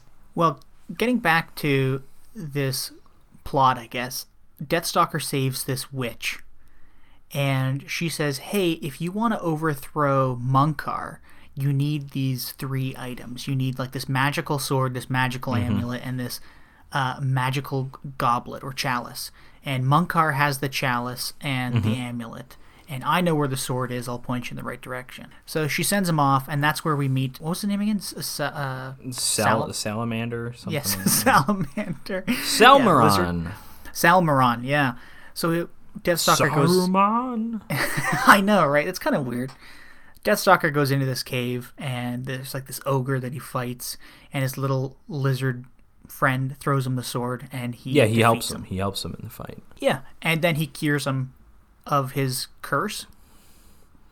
and then but but then into he but then he's basically it, it, cursed isn't the right word but he's basically indebted to deathstalker and has to follow him around everywhere so it's like he's still almost like under a curse it's Yeah. just not as Yeah. you know, transformative of a, of a curse but he's still not really he's not free he's Yeah, still exactly. kind of going around with deathstalker Exactly. he, Uh, he's it's a, he's got the jar jar binks role where he owes him a life debt uh, yeah, I, I like this guy a little bit more than Jar Jar. Binks, Oh no, no, no question. I mean, I, Jar Jar Binks never peeps in on semi-consensual sex, though. You gotta give him that. yeah, come on, George Lucas. What was that? The next stop on Deathstalker's journey to overthrow Munkar is at like a, another brigand camp where he swoops in to save another woman from being raped, and uh, and Richard Brooks, whose name is what is it? It's it's Brooker. Br- sorry, Richard Richard Brooker. you think of it like Brooker Jagger ends in the er. There you go. See, I'll never forget it again. But what's the character's name? It's like uh, like o- Oris or something or uh Oghris. O G H yeah R I S. yeah. He And tells- I want to I want to correct you on this scene first of all because this is going to go into what I thought was the biggest problem that this movie had. You're giving him far too much credit in the plot summary here. Deathstalker is barely a hero. yeah. Oghris is trying to save the woman. Deathstalker just kind of shows up and then he's like, "Oh, I guess I'll do this," and then like, Yeah, yeah, he just shows up and kills everybody. Yeah, he just he's he has no he's like the most amoral like hero. He's usually like in the these kinds of high fantasy like it's good versus evil. Deathstalker's not even really good. He's just no, no, he's not just evil. He just exists. Really. Yeah, Well, like- but he Oh, also man. does so many cool things though. Like in this fight when he swoops in, he stabs that guy. Like, like uh, I can't even describe it. Like he's he's in front of the guy, you know, and he stabs him behind himself, and then like lifts his sword and cuts right up the guy. Which Oh, is, yeah. and there's like blood splay like from the from the nave to the chaps. That's the opening scene of Macbeth. There's a line of, uh, describing how Macbeth cut someone that way. Shakespeare eat your heart out with this movie. Shakespeare would have been a Deathstalker fan. I, I think so. I think so. But uh, He no, he would have watched this and like, wait a second, what what is this? Why why are there women on stage? Why am I seeing actual boobs? These should be fake boobs Yeah. because they should be thirteen year old boys playing these women. yeah, exactly. Yeah, get him out of here. Uh, but Richard Brooker, he tells Deathstalker that Munkar is holding a tournament at the castle, Right. and that the winner will inherit the kingdom. This is a bit of a Shrek setup where they have the Yeah. big tournament to be crowned Yeah. champion. Although the champion in this case obviously doesn't get to save Princess Fiona, but they get to become king. We learn soon enough Munkar has no intentions of following through. He's actually, and this is actually kind of clever. His whole plan is Mm-hmm. he basically wants all of the mighty warriors of the kingdom to kill the to kill each other so that no one will be able to fight. Like that's kind of brilliant in yeah, its it is. It simplicity. is. That's It's great. genuinely brilliant. And I guess before we get to the castle, in between. Uh, from the rape saving and uh, the castle. That, this is when we Kyra meet- shows Yeah. up, yeah. Yeah, And this is the semi-consensual sex with Kyra. exactly. But they Kyra, to- by the way, the best part of the movie, and I'm not saying that because of the assets on display, because of the cleave. uh, well, this goes beyond that. But yeah, she's like, I would have liked to have seen her as like the lead hero, especially because when we get to the castle, and I well, I guess Mm-hmm. I'll let you go on because because I'm sure you're going to get to this moment, but go, go ahead. Yeah, well, I mean, we've already kind of touched on what's happening at this castle. There's like a like a like a party, like a banquet. It's a rape party. The night well, it, it doesn't tournament. start as one. It doesn't start as one until until like the Barbi Benton issue is settled. Because at first it's just a banquet, it's a gathering. Well, people are Then banging each other Barbi. on like on on beanbag chairs and stuff before all that. It gets more Caligula later on, though. I guess is my point. Yeah. Well, so then, like Deathstalker and everybody else is there, and Munkar comes out and says, you know, drink up, have fun. Also, I want to introduce you to my newest wife, and he pulls out Barbi Benton and chains her in front, like chains her to a wall, sort of in front of everybody. Yeah, like a pillar kind of thing. Yeah, and she's he's got like a. She's somewhat close. She's got a like a big um like a, like a uh, negligee or something. uh, yeah a big um white semi-transparent kind of nighty, if you will. Yeah, yeah. and that does not stay on for too long. But I, I do want to point the scene doesn't start with her being completely naked, but we do get there obviously because it's Deathstalker. yeah, That's what I mean, Deathstalker do. but this Well, is the scene I want I want to focus on because there's um he's he, the Munkar is like giving her up to these warriors. Yeah, he's And- like he's and- like Haver or like Haver. Yeah, and the with her or first guy goes up there. Like everyone's kind of hesitant at first, but then he goes up there, and then another guy. I think it's is it, it might be the pig man that kind of like fights him off, and there's like a struggle. But it, it this is her gown is stripped of her at some point, so it's like a couple people kind of fighting to take her, but then uh, Deathstalker's just sitting there the entire time. and he's Yeah, 'cause he doesn't "Oh, the care." Yeah, he doesn't care. And then it's Kyra who's getting up to take action because Kyra wants to rape is- people too.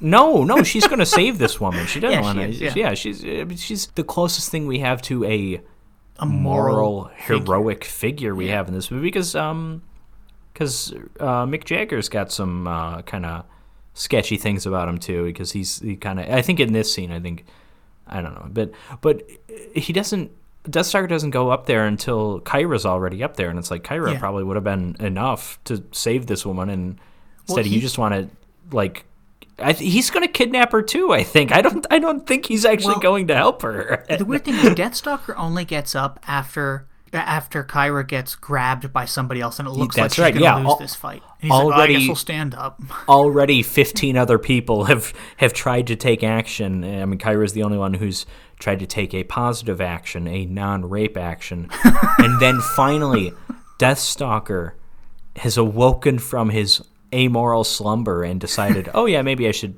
do something." By the way, I love I love this is such a up. terrible hero. He's so hard to root for, and I mean, I, I mean, I don't root for him. Kyra's far better. He is, but he's he's so cool in the sense that like he looks neat and his sword is neat. But and even when like in this scene when he stands up to start taking action, Yeah. he stands up so violently that he f- like flips this table. Oh, I saw that. That looked like a mistake. yeah. yeah, because it was like in the in the bottom corner of the frame. I I, I, don't- I don't think that was supposed to be there, but it Either way, happened, I loved it. yeah. yeah. But uh, yeah, so he But you say you say he looked cool. I am going to push back on that. I'm not, I'm not saying he doesn't look cool. He's got the whole shirtless barbarian thing. You know, that's it's Yeah. a look that's worked well for a lot of people. You know, be they Arnold or Richard Brooker or whoever. Like that aspect looks cool. He's got he's got a sword. He's got a little bit of a like a loincloth kind of thing. yeah, something But like that. the actor, what's his name? Rich Rich Hill. Rick Hill. Rick Hill. Rick Hill. This guy sucks. He's so bad. The character uh, sucks. Yeah. The character is a bad character. He's a hero you do not want to root for. And you can maybe get around that with a charismatic performance, but Rick Hill just ain't it. He's he's he's not only is he the worst character on screen, he is the worst actor on screen. Like Richard Brooker is a lot more entertaining. Yeah, he would have been and- better in this role. At, Richard in, in the Brooker role as, as- the main character. Yeah, maybe. I don't know. Well, because he's kind of like charming or charismatic or something. I don't you know if I want to see Jason turn hero though. You know. No, but Except for Freddy versus Jason, maybe I'm okay with that. at well, that this point. movie is a lot like uh, was it part three where Jason becomes a rapist?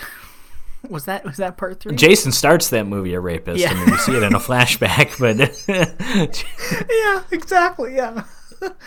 uh, but uh, I mean, maybe he just maybe they were working on the movies at the same time. You know, and he was getting confused between between sets. But Deathstalker cuts uh, Princess. What was her name? Co Codile. Is that it? oh, I don't remember. cuts Barbi the princess Benton. free and starts to kind of walk away with her. And Munkar goes, "Oh, you can't take her. I'll send her to your room later, though." And then Yeah, I would have. I would have been a little suspicious of that. Of that whole like this sounds too good to be true coming from this king who's giving Yeah. me his wife. But uh, Deathstalker, I guess he figures it out. But Deathstalker, no real reason to believe he's competent or intelligent or moral. Really, I mean, it's Yeah. just it's just like the, the three things I want out of a out of a hero in an adventure film: competent, moral, intelligent. None of them. Yeah, It's, no- it's just one, two, three, three strikes. He's out. yeah, yeah, sword, sucks. yeah, sword and muscles. That's it. That's really all he, he's got. Yeah, I'm okay with that in like Roadhouse, Yeah, where Roadhouse is just like a movie about how all problems on Earth can be solved through violence. But like Deathstalker with with the um the fantasy setting, I think I think you need a more archetypal hero kind of thing. I, I don't know. yeah, or somebody like uh, like a like an Aragorn. You know what I mean? Yeah, someone actually- who's who's got maybe a bit of an arc, or, or he's he's he's kind of not lived up to his potential, Mm-hmm. and and now he's decides to embrace his his um, destiny.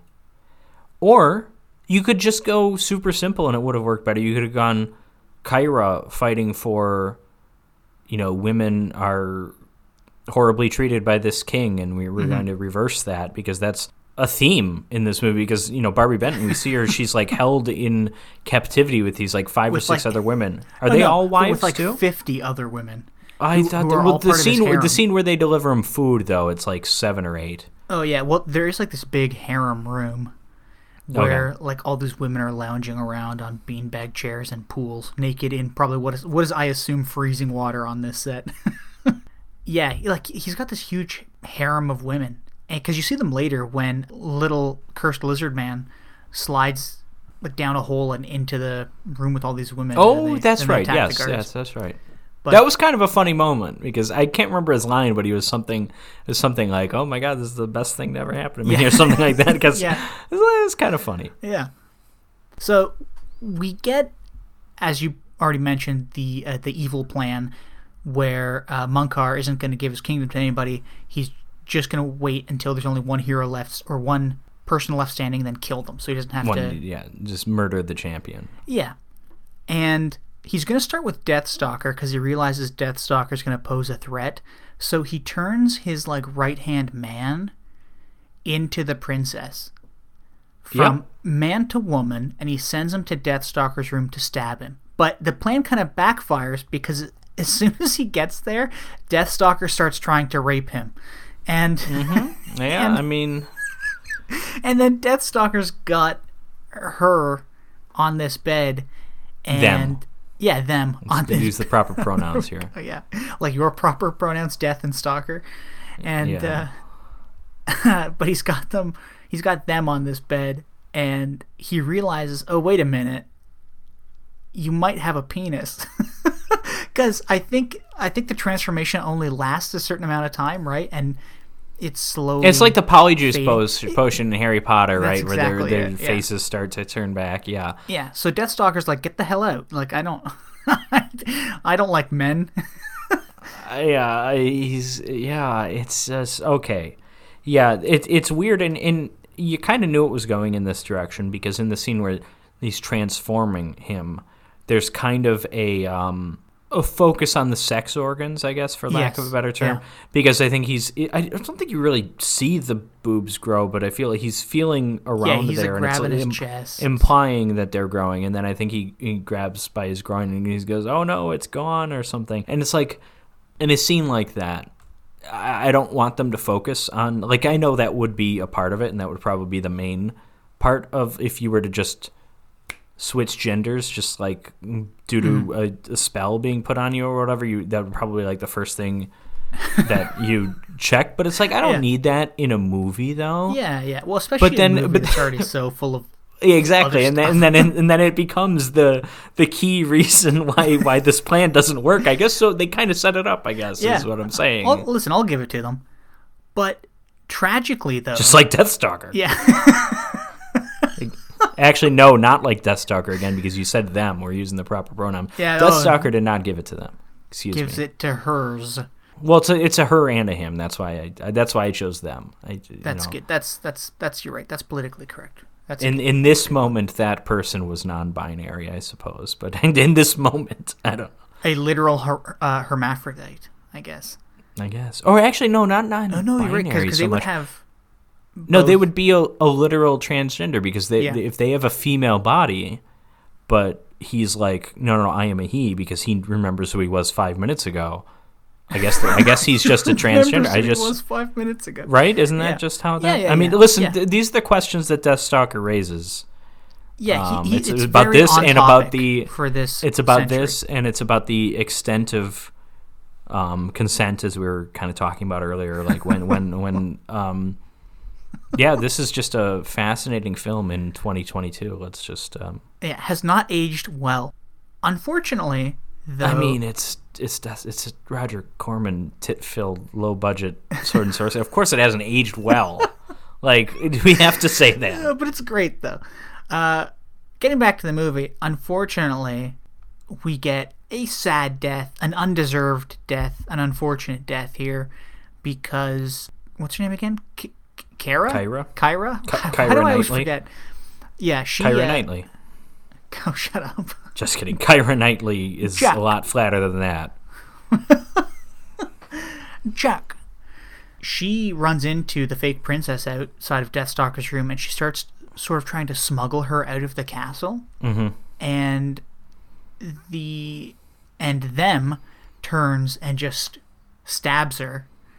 Yeah. And, uh, unceremoniously. Yeah, and then he he's or she's them switches back to a he, and they fight it out. And I forget what happens. Does Death's no? Does Deathstalker come out and kill the fella? I don't remember. Probably. Anyways. I don't remember. Doesn't matter. But again, this I don't like. I don't like this. The the basically The only good character. we're like, we're punishing the only character. person with a moral conscience. Yeah, In this yeah. movie, this what is this an Eli Roth movie where we have to stick around with our least likable characters? I know. That's exactly it. Yeah.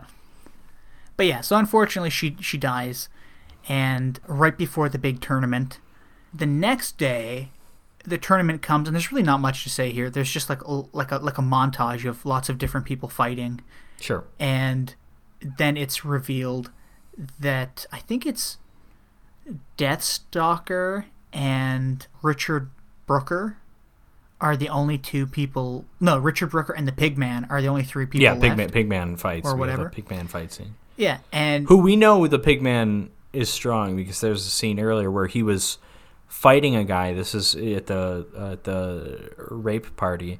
He was fighting a guy and he punched him, and he punched him so hard that and the guy wasn't really affected by it, but he hurt his hand. So some drunk guy is walking by and he just grabs him and rips off his arm and then starts hitting Yeah. the guy with the arm. And it's like, okay, Yeah. pig guy is pretty strong. We know that. Pig Guy is OP, as the young kids would say. But we have we have another unfortunate turn of events here because it turns out that Richard Brooker is actually a bad guy. He led Deathstalker to Munkar's castle. It was all part of a plan. There was Um, a scene earlier that kind of explained that, wasn't there? No, this is that. was This is because he had scene. like an oh I th- okay I th- yeah. So then, because then Munkar says, "Well, I need you to kill Deathstalker." yeah okay I thought we were talking about the fight scene okay I, I so, Oh, yeah. sorry Uh, he goes upstairs and confronts Deathstalker, and it's kind of like a lackluster fist fight where Deathstalker ends it by snapping Richard Brooker's neck. And that's that.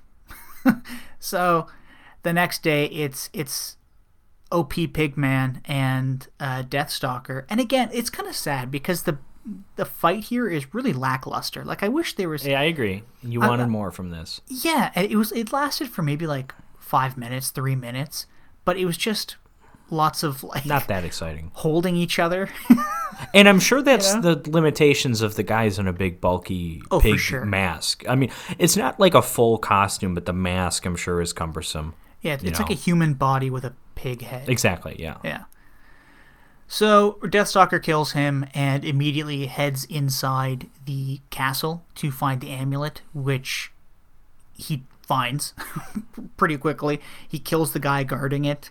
Now all he needs is the chalice, and uh, he confronts Munkar, uh, who is holding the chalice because it's like this magical chalice thing.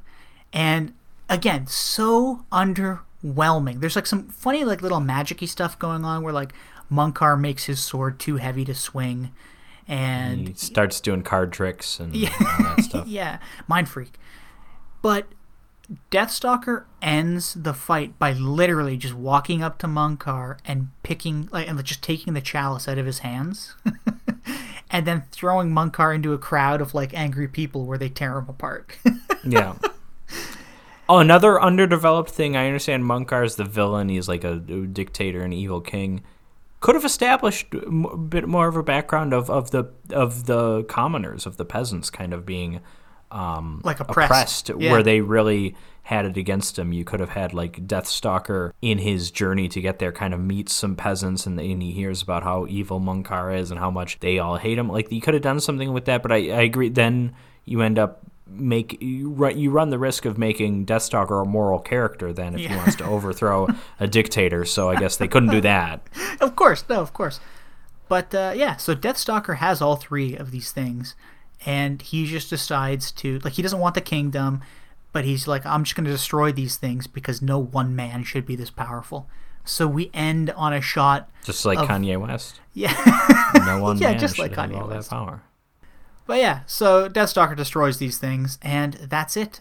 That's the that's the end of this awesome sword and sorcery movie. So Patrick, Twenty-five percent of the way through the Deathstalker series. yeah, I know that's that's insane. So Patrick, what do you think of Deathstalker? It kind of sucks. You I don't that like back. it. Get the hell I out of here. No, no, I'm not. No, this this movie's kind of sucks. What? bad. I don't like it. What? It's such an awesome movie. No, it's not. It it's is. not. I cannot get over I'm how- shocked. boring Rick Hill is. He sinks the movie. Who cares? He's doing cool things with swords and He's doing like everywhere. A, okay, yeah, he's doing one cool. There's there And were there's tits everywhere and screwballs, and we hated that. Okay, Yeah, but Screwball sucked. exactly. That's what this this is a, a little bit better than screwballs. Maybe maybe a lot better, but still no, not good. it's it's a lot better. It's a lot better. It's a lot better than Screwballs. It, it is. would- It's better.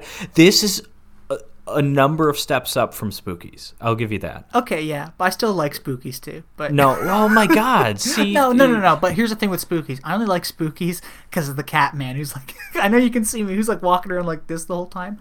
Okay, yeah, the the werecat. Uh, Okay, but uh, so The werepuss. Spookies aside, Death Stalker, the hero is Mm-hmm. so awful. The actor, the character, he's terrible. I think the movie wastes Kyra. I think she really Yeah. could have been a much more integral part of the story. She should have been because They she waste was her like her husband did. yeah, a little bit, yeah, that's true. Um, I mean, like Barbi Benton, just damsel in distress, whatever. But Kyra had like a little bit of a character. There was something there. They could have Yeah. done Yeah. something with that, and they they asked themselves, should we do anything with this character? And they said, no, we shouldn't. Let's kill her.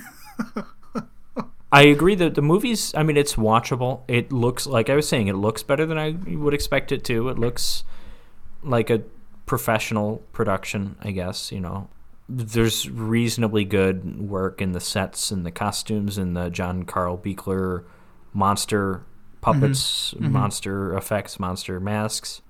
But yeah, it's just I, it's it's really Death Stalker, the character, sucks so much, and Rick Hill sucks so much. There's a reason. There's a reason none of the Death Stalker sequels stuck with this actor. Yeah. I'm just yeah. saying that. Well, yeah, he's not a great actor, but he looks cool. He does cool things.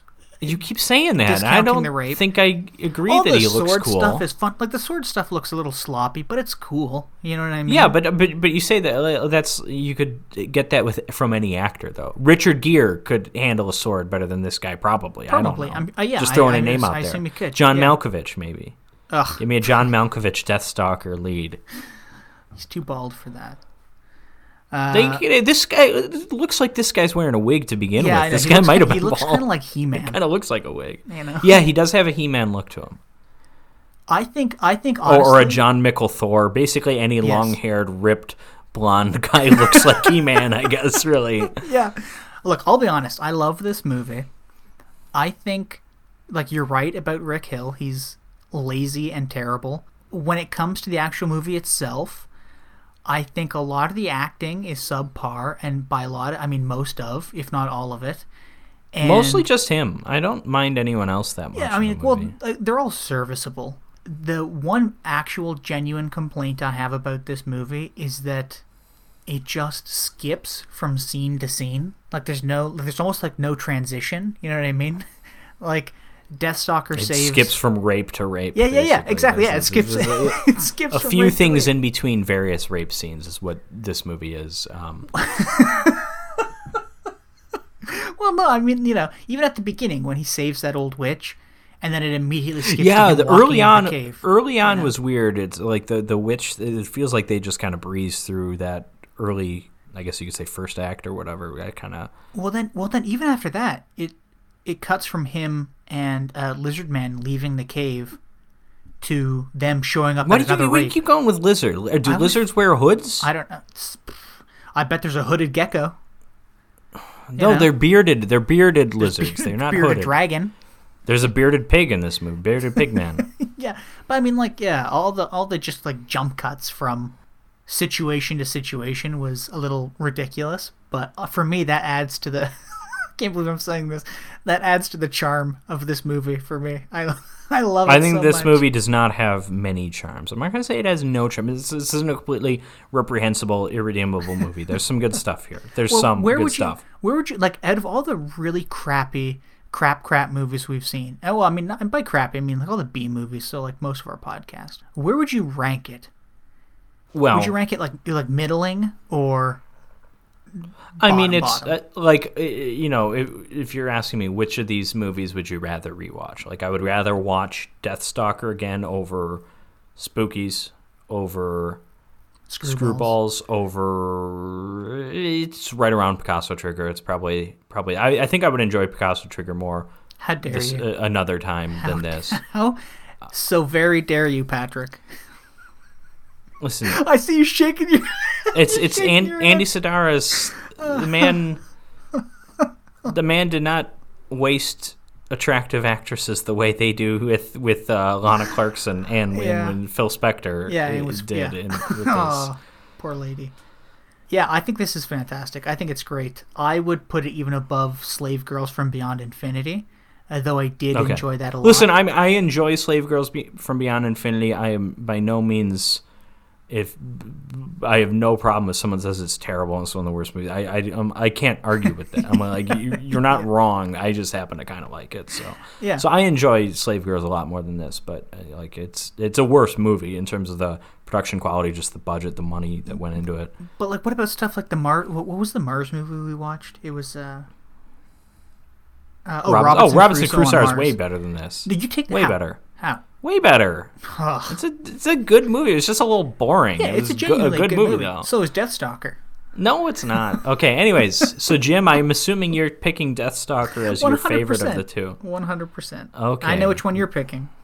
Yeah, I'm picking the good one. Um, picking the film that has gone down in history as one of Elvis Presley's signature roles, one of. Ann-Margret, perhaps Ann-Margret's signature film.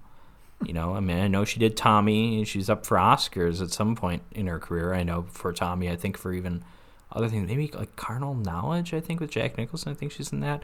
She, yeah, she had a big career, but um, she's still around. I think she's still alive. By the way, I think. Who? Uh, A- Ann-Margret. Anne Margaret. Yeah, Yeah, she is, yeah. Yeah. Okay. Good for her. Uh, she's. I mean, she's a little younger than Elvis. That's not too shocking, I guess. But yeah, Viva Las Vegas. I like it a lot more than Deathstalker. It's less rapey. It's um, more fun. The I don't have as many problems with the protagonist Okay, as I yeah. did with Deathstalker. But you know, how, but th- I guess the big question is though, Patrick, how would these two work as a double feature? I'm not feeling it. I'm just not. And, it and, just you know it doesn't work like it's it's like i don't know it's go from like happy charming you know a movie that puts a smile on your face like viva las vegas what i was saying it's just like this fun musical comedy it's not like hilarious but it's you know it's a lighthearted musical romp. It's a lighthearted romp. and then we go into like we get rape in the first scene and then it's just like yeah i just don't see it i i uh Yeah, yeah. I know there are playful aspects to Deathstalker, but to me they're kind of overshadowed by the overall sleazy darkness of the other aspects of the film, I guess. And and, and Viva Las Vegas is all high, um, feel good kind of stuff. And, and yeah, I just it, they don't work for me. Jim, what about you? Well, you know, obviously I'm going to agree with you on this one. But it's funny because, you know, I was thinking about it. We have a lot of things that connect these. these Phil Spector being the big Phil one. Phil Spector, okay. Uh, we have two main characters searching for a chalice, whether it be Elvis Presley winning a, a racing uh, trophy Oh, okay, sure. or you know Deathstalker uh, getting Munkar's chalice. We have vaguely kind of not rapey stuff with Elvis and uh, and the Count, whatever his name was, uh, but kind Elvis of like, does not rape the count in, in that film. I know. You Yeah, know I don't know what I'm what saying? you're You know what I'm talking saying? about. You know what I'm saying? They're like checking out all these showgirls. They're like when you, when we first meet Ann-Margret, Elvis pretends that her car He's Yeah. gonna have to be in a shop for two days. There's a you little know? little manipulation there. Yeah, so I mean, we go from like minor manipulation to Full, full, on. frontal, full frontal manipulation. Yeah, full, full, full. Don't say mani- It's no longer manipulation. It's just rape at that point. Um, But you know, like uh, yeah, I don't know. We have two amazing, awesome, attractive main actors. three really. I mean, because Barbi Benton versus Kyra versus Anne Yeah. Margaret. I mean, they're all very attractive. but yeah, no, I I- agree with you. They don't work, but I do love Deathstalker. Well, that's embarrassing. Oh, Um, dare okay. Jim. Yeah. We are nearing the end of season two, but we've got a few more episodes still, and so join us next week, folks, as we discuss John Wick from 2014. This is the Keanu Reeves uh, modern classic, as well as what I think may very well be the greatest B movie exploitation movie of all time. Death Stalker 2. That's a good one. That's better than Death Stalker, but it's not that. It's Pieces from 1982, the film that's well known for its slogan of "It's exactly what you think it is." It's well known as Yeah. another another Christopher George film. Him returning from we talked about him with Enter the Ninja and with Grizzly. Mm-hmm. It's got a Bruce exploitation actor. I don't know if it's Bruce Lay or Bruce Lai or Bruce someone else, but it's it's a movie that kind of throws everything at you. Uh, Pieces, all time classic B movie, and I'm looking forward to John Wick as well. I've only Yeah. seen that movie once, so. Yeah. Both good movies. John Wick, I love. Anyways, if you continue to listen to us, that's what you'll be hearing next week. Be sure to rate us on iTunes, Apple Podcasts, Spotify, wherever you listen to us. Follow us on Twitter at Drive In Podcast. Check out our Patreon for commentary tracks. We plugged the Once Upon a Time in America one today. That's um as well as I mentioned. Once Upon a Time in too. Hollywood. That's what I said. Yeah, Once Upon a Time in America is a different movie. It's better. So is Once Upon a Time in the West. That's a better movie than Once Upon a Time in Hollywood as well. But yeah, and the um, uh, Once Upon a Time in the Projects is an Ice Cube song. Of course, there's a lot of Once Upon a Times out there. But yeah, Patreon.com slash Revenge of the Drive-In. Follow us on Instagram at um, I think it's Revenge of the Drive-In as well. I don't, I don't, I haven't done that much with the Instagram recently. But anyways, check us out, and we hope you'll join us again next week. Thanks for listening. Bye for now.